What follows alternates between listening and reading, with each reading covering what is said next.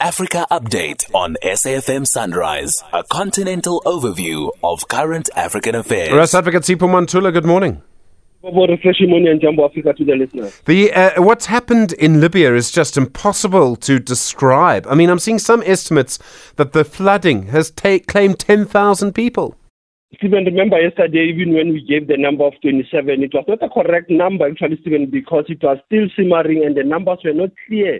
We are talking of 3,000 people who have been confirmed dead and up to 10,000 people missing. And you will understand this is in the eastern part of Libya. Hence, General Khalifa Haftar coming out very clear. He said it is difficult to even measure the amount of the devastation that has been caused by Cyclone Daniel. Remember, Cyclone Daniel, Stephen, started as early as the uh, on the 4th of September in Greece. It went to Turkey and it simmered towards uh, Libya. And now we are talking of Cairo as well as Egypt being threatened by Cyclone Daniel. And the Derna, that is one of the areas where there are people who are affected in the eastern part of Benghazi, where I said yesterday, Benghazi, we know it very well, uh, next to Sirte. It was where the brother leader, Muammar Gaddafi, was born. So you'll understand, Stephen, also the lack and the neglect of infrastructure in that area. And then in Egypt, the Ministry of Education banning the wearing of full face veils in public and in public schools. In other words, a woman won't be allowed to wear them.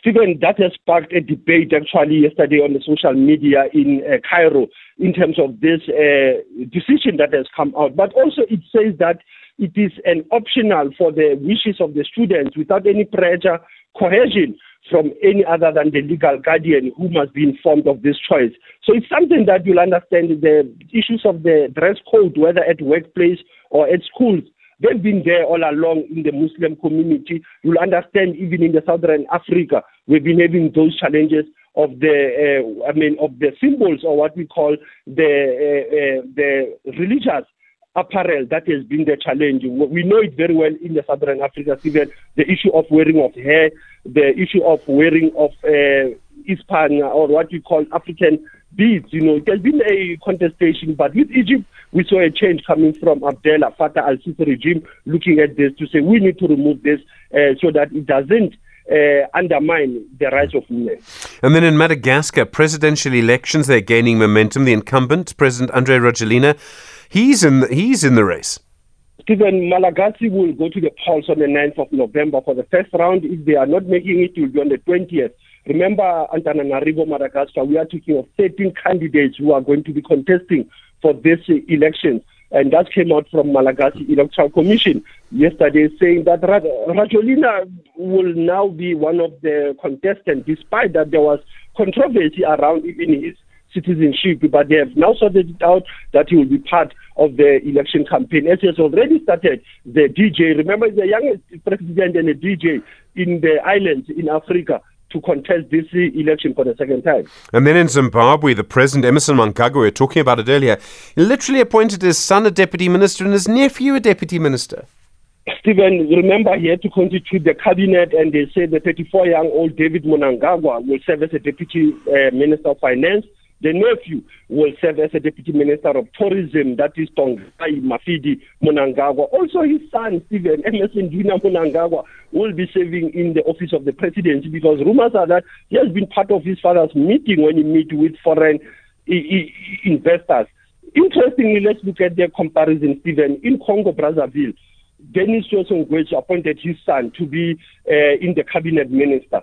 Equatorial Guinea, Teodoro Nguema, as a vice president, he has put his son, if you will understand, in the same like Gabon. Rwanda, we have spoken about it, that Ange Kagame, he's working close to his father in the presidency, and his son is in the presidential guard. So it's the same script, Stephen, that others are trying to center the power around the family. We'll call it in the name of the father, the son, and the nephew. And then you're taking us back to this day, 13th of September 1942. Stephen, I don't know whether you knew he was a political reporter for Imvo Zabantsundu, one of the oldest newspaper in Eastern Cape. He was a waiter. Uh, he was a clerk of the Bantu Education. He was a former minister of safety and security in 2002, a chairperson of the of the SACP.